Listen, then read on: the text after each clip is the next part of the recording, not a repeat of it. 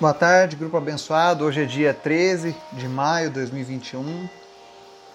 Estamos aí seguindo a nossa sequência de estudos no livro de Daniel. Hoje a gente finaliza o capítulo 5 de Daniel. Espero que você esteja aprendendo com o estudo desses livros. Se essa é a primeira vez que você está lendo o livro de Daniel dessa maneira, por favor, deixa teu comentário sobre o que você está achando sobre esse livro, sobre o estudo para que a gente possa conhecer melhor a necessidade, tá? Se você tiver com alguma dúvida ainda, que talvez não tenha sido esclarecida no estudo, você pode me mandar mensagem no privado ou postar lá no próprio grupo, que eu vou ter o maior prazer em te responder, tá bom? Nesse exato momento, o, nosso irmão Laurindo está fazendo uma cirurgia, então gostaria que você intercedesse em especial por ele. Se você estiver ouvindo essa mensagem após a cirurgia, Ore pela vida dele para que a recuperação do pós-cirúrgico seja breve e que Deus venha tratar o que ele precisa através dessa cirurgia. Amém? Vamos ao nosso momento de oração? Senhor, muito obrigado. Tu és bom, tu és maravilhoso, a tua misericórdia se renova todas as manhãs e por isso nós te agradecemos nós estamos aqui nessa tarde é porque a tua graça nos alcançou, a tua misericórdia nos poupou, o teu amor nos alcança e nos constrange, Senhor. Obrigado. Nós queremos te agradecer pela tua bondade, pela tua fidelidade, pela tua palavra que nos alimenta todos os dias, que nos ensina. Tira de nós, meu Deus, tudo aquilo que não te agrada, tudo aquilo que carregamos de sujeira nas, nas nossas vidas que pode nos afastar de Ti, que o Senhor venha ter autoridade de tirar isso das nossas vidas, mas que nós sejamos totalmente Teus, Pai. Obrigado pela Tua graça, que a cada dia tem nos dado força e perseverança para continuar Te buscando. Visita agora cada pessoa deste grupo, alcança eles, supre todas as suas necessidades. O Senhor sabe da necessidade de cada um, seja ela física, espiritual, financeira, mental. O Senhor sabe do que cada um precisa, Pai. Toma conta de cada um de nós, das nossas famílias. Te apresentamos os enfermos nessa tarde. Visita em especial, Deus, a vida do Laurindo nesse momento. Guia, Senhor, a mão dos médicos nessa cirurgia, nessa cranioplastia, na colocação dessa válvula. Em nome de Jesus, que tudo corra bem, que não haja nenhuma complicação, que não haja nenhum efeito colateral, mas que tudo venha cumprir o seu devido propósito, Pai. Em nome de Jesus, repreende as infecções, as bactérias, as viroses, tudo aquilo que possa vir contra a saúde do Laurindo. E que ele possa, Deus, ter uma recuperação breve e milagrosa, em nome de Jesus. Toma conta, Deus, de cada profissional da área de saúde que está cuidando dele agora. Te apresentamos também, Senhor, a vida do Miguel, de Santa Catarina. Olha para essa criança cada dia e fortalece ela no nome de Jesus. Restaura por completo a sua saúde, Pai. A nossa esperança está no Senhor, Pai. Porque o Senhor já mudou o diagnóstico dessa criança. E a tua palavra diz que o Senhor é quem completa a sua obra. O Senhor completa a obra que o Senhor começou na vida dele. E por isso nós estamos alegres.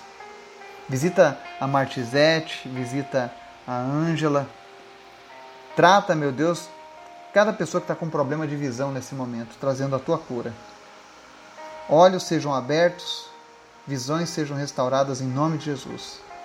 Toma conta da dona Cícera, do seu Justino, da Rosângela, que eles possam ser fortalecidos a cada dia, que eles possam, a Deus, voltar a cada dia mais e mais para a tua palavra. Visita o seu Justino em especial e restaura, Deus, todo o dano que aconteceu no seu cérebro, na sua memória.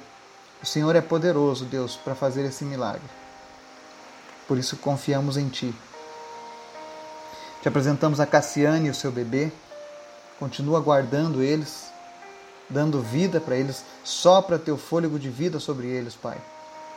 E traz saúde, em nome de Jesus. Visita aqueles que lutam contra o câncer, o Renan, o José, o Alexandre, a Ana Paula, a Sandra, Tiffany, Maria Madalena, o Valdomiro Gonçalves, Ana Maria, a Lúcia Maria de Freitas, que fez uma cirurgia. Em nome de Jesus, que essa cirurgia possa ter retirado os tumores, que ela não fique com nenhuma sequela. E em nome de Jesus, que esse, esse câncer nunca mais volte, Pai. É o que nós te pedimos. Em nome de Jesus. Visita a Miriam, o Lauro, a Marli, o Gabriel. Visita cada uma dessas pessoas, Pai. E faz aquilo que nós não podemos fazer, Senhor. Vai trazendo cura, vai sarando agora seus corpos, fortalecendo o imunológico. Visita os doentes da Covid-19 nesse momento, aqueles que estão entubados, que sejam fortalecidos agora nos seus pulmões e sejam curados, em nome de Jesus. Visita agora todos os enfermos, Pai. Também te pedimos que o Teu Espírito Santo venha falar ao nosso coração e nos ensinar, Pai, a cada dia a cumprir a tua palavra e os teus propósitos. Amém? Hoje nós vamos aqui no livro de Daniel, capítulo 5. Vamos ler do versículo 13 ao versículo 31. E esse livro ele traz um, o cumprimento de, de uma profecia grande da Bíblia, uma profecia feita por Isaías, a qual Daniel foi testemunha ocular. E a palavra diz assim, versículo 13: Assim Daniel foi levado à presença do rei que lhe disse: Você é Daniel, um dos exilados que meu pai, o rei, trouxe de Judá? Soube que o Espírito dos deuses está em você e que você é um iluminado com inteligência e sabedoria fora do comum. Trouxeram os sábios, os encantadores, à minha presença para lerem essa inscrição e me dizerem o seu significado. Porém, eles não o conseguiram. Mas eu soube que você é capaz de dar interpretações e de resolver mistérios. Se você puder ler esta inscrição e dizer-me o que significa, você será vestido com um manto vermelho e terá uma corrente de ouro no pescoço e será o terceiro em importância no governo do reino. Então Daniel respondeu ao rei: Podes guardar os teus presentes para ti mesmo e dar as tuas recompensas a algum outro. No entanto, lerei a inscrição para o rei e te direi o seu significado. Vamos ler até aqui por enquanto, amém? Aqui nós vimos o rei Belsazar agora, que significa o Deus Bel me protege. Esse era o nome do Deus Belsazar, do rei Belsazar, significava o Deus Bel me protege. E aqui nós vemos que ele estava muito assustado. Pelo jeito ele não contava mais com a proteção do seu Deus Bel. Então ele chama Daniel. E você nota que ele não chama Daniel pelo nome babilônico, chama pelo nome hebraico, Daniel. Deus é meu juiz. E aí ele relata novamente aquela história sobre Daniel ser um homem usado por Deus, ser um homem muito sábio, e oferece para Daniel uma recompensa né, pela interpretação. Será vestido com manto vermelho, corrente de ouro no pescoço e será o terceiro importância no governo do reino. E aqui a gente vê uma atitude do servo de Deus. Ele rejeita os presentes. Ele diz: Olha, pode ficar com os presentes para ti e dê as recompensas para outro. Ou seja, Daniel não era movido pela recompensa dos homens. E quando a gente anda com Deus, a gente precisa compreender isso. Infelizmente, muitos têm perdido essa noção. Muitos têm perdido a razão com relação a isso. E muitas vezes essa tentativa de, de abençoar, igual esse rei, ele não estava abençoando isso porque ele era bom. Era uma tentativa de suborno para que a pessoa dissesse algo que o, que o, que o fizesse para ficar bem, né? Já que nenhum dos seus sábios podia. E Daniel faz uma resposta bem dura para ele, dizendo: Olha, guarde para ti mesmo. Eu vou ler a inscrição e direi o significado. Ou seja, Daniel já sabia o que Deus ia colocar no seu coração. E aí no verso 18, Daniel começa a sua, a sua interpretação. Ele diz assim: Ó rei, foi a Nabucodonosor, teu predecessor, que o Deus Altíssimo deu soberania, grandeza, glória e majestade. Devido à alta posição que Deus lhe concedeu, homens de todas as nações, povos e línguas tremiam diante dele e o temiam. A quem o rei queria matar, matava. A quem queria poupar, poupava. A quem queria promover, promovia. E a quem queria humilhar, humilhava. No entanto, quando seu coração se tornou arrogante e endurecido por causa do orgulho, ele foi deposto do seu trono real e despojado da sua glória.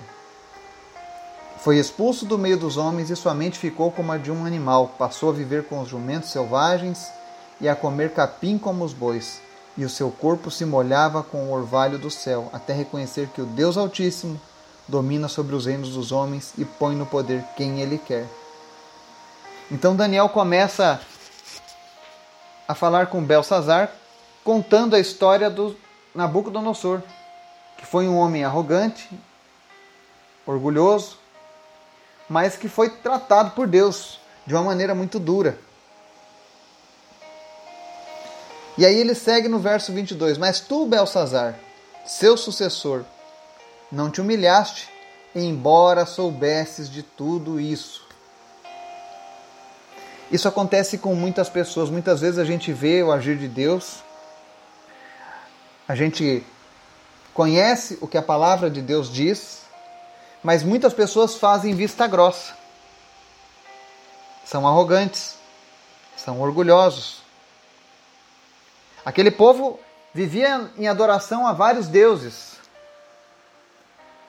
Mas eles já tinham visto o maior exemplo diante do seu rei, de que apenas um Deus era digno de ser adorado.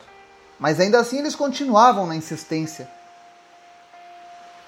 e não era por ignorância, mas era por orgulho. Eles não queriam abrir mão da, da religião babilônica, da religião dos seus antepassados. Então eles continuavam fazendo todas aquelas coisas. E o que é interessante é que, pelo que a gente nota na conduta dessas pessoas, aquelas religiões elas não prezavam um caráter e princípios morais elevados. Infelizmente nós vemos isso hoje. Pessoas que professam religiões, mas que o caráter da pessoa, infelizmente, é sujo. Não possuem preceitos morais, mas eles têm uma religião. E quando nós falamos da Bíblia, quando nós falamos do Deus da Bíblia, eles se sentem ofendidos. E quando nós falamos, nós não falamos porque nós queremos competir qual é o melhor Deus, qual é o lugar onde tem mais salvação. Não é simplesmente um cumprimento da palavra de Deus. A vontade de Deus é que todos o conheçam e o sirvam e sejam salvos por ele. Então, muitas vezes, Deus permite que algumas coisas aconteçam para que as pessoas vejam o exemplo e aprendam com os exemplos e não sigam aquele mau caminho. Mas, infelizmente, existem muitas pessoas que são como Belsazar, que, embora sabendo de todas essas coisas, continuam sem se humilhar. Sabe aquelas pessoas que dizem assim: Eu não me arrependo de nada do que eu fiz na minha vida. Infelizmente, no meu passado, que não é tão distante, eu também falava muito isso. Eu amava dizer isso para as pessoas: Olha, melhor eu me arrepender de uma coisa do que eu fiz do que uma coisa que eu não fiz. Eu não me arrependo de nada. Eu tinha esse tipo de conversa, mas eu não conhecia o Deus verdadeiro. Eu achava que a vida era o que eu pensava e acabou. E infelizmente o que eu pensava era sempre fruto de algo aprendido de outros e não do próprio Deus.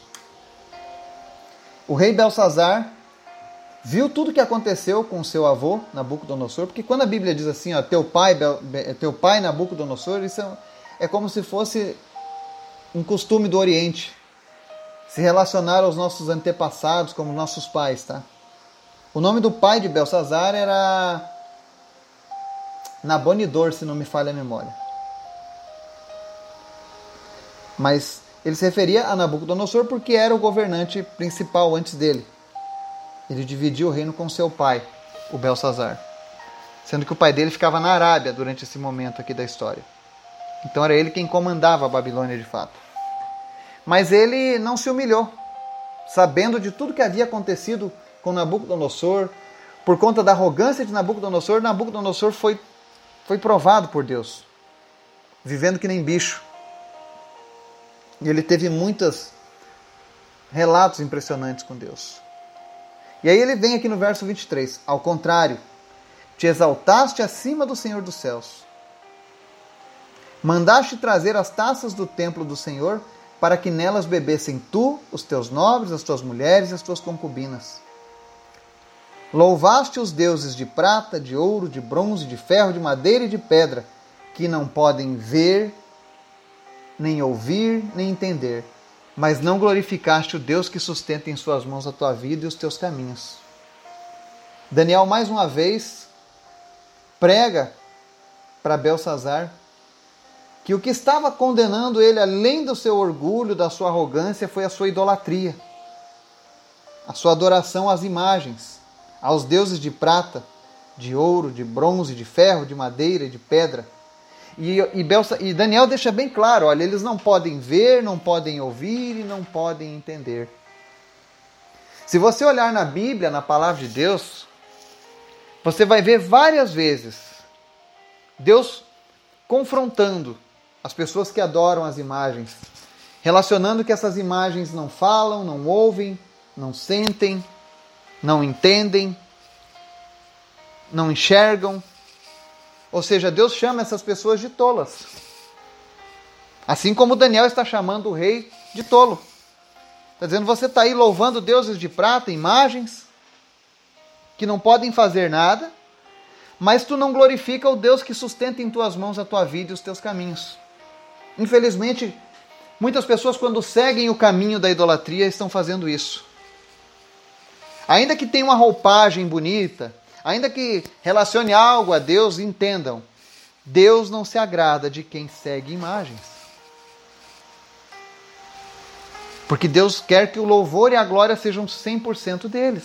Afinal, é Ele quem sustenta as nossas vidas, na mão dele. É Ele quem cuida dos nossos caminhos. E talvez há quem diga: ah, mas existem povos que adoram imagens e estão vivos até hoje. Deus é misericordioso, não significa que ele se agrada disso ou que ele salva essas pessoas. Porque a Bíblia diz que os idólatras não herdarão o reino dos céus.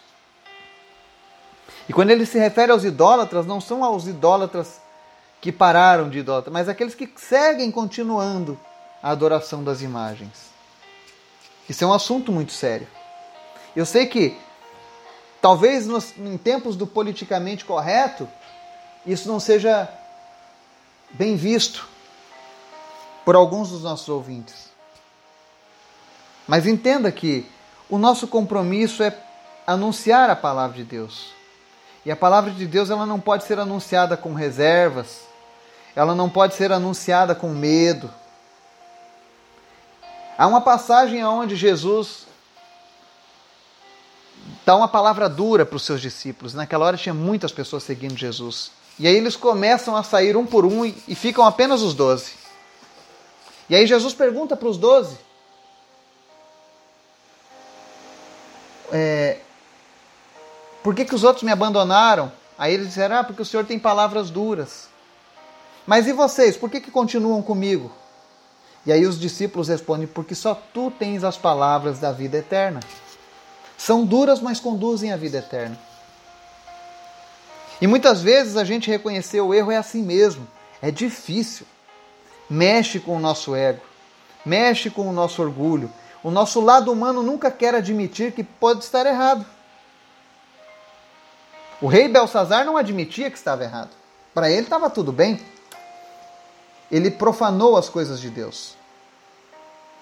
E o que é pior, ele usou coisas que eram dedicadas a Deus para glorificar a imagens, a estátuas, a deuses de prata, de ouro, de bronze, de ferro, de madeira, de pedra, mas não glorificou ao Deus verdadeiro.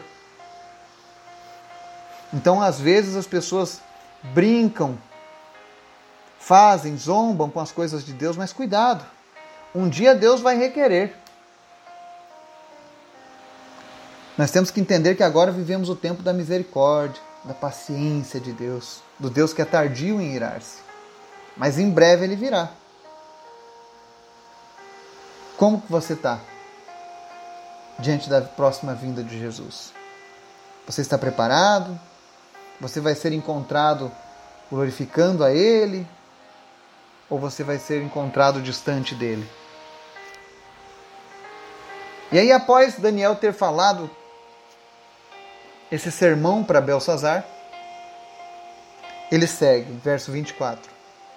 Por isso ele enviou a mão que escreveu as palavras da inscrição. Esta é a inscrição que foi feita. Mené, Mené, Tekel, Parsim. E este é o significado dessas palavras. Mené. Deus contou os dias do teu reinado e determinou o seu fim. Olha só. Quando Deus fala,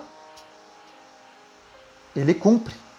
E Deus estava dizendo agora para Belsazar: Você que é conhecido como protegido pelo Deus Bel, que glorifica os outros deuses, que acha que tem que ter um panteão de deuses para te, te cuidar, eu estou lhe dizendo agora que os teus dias foram contados e o teu reinado foi determinado e acabou.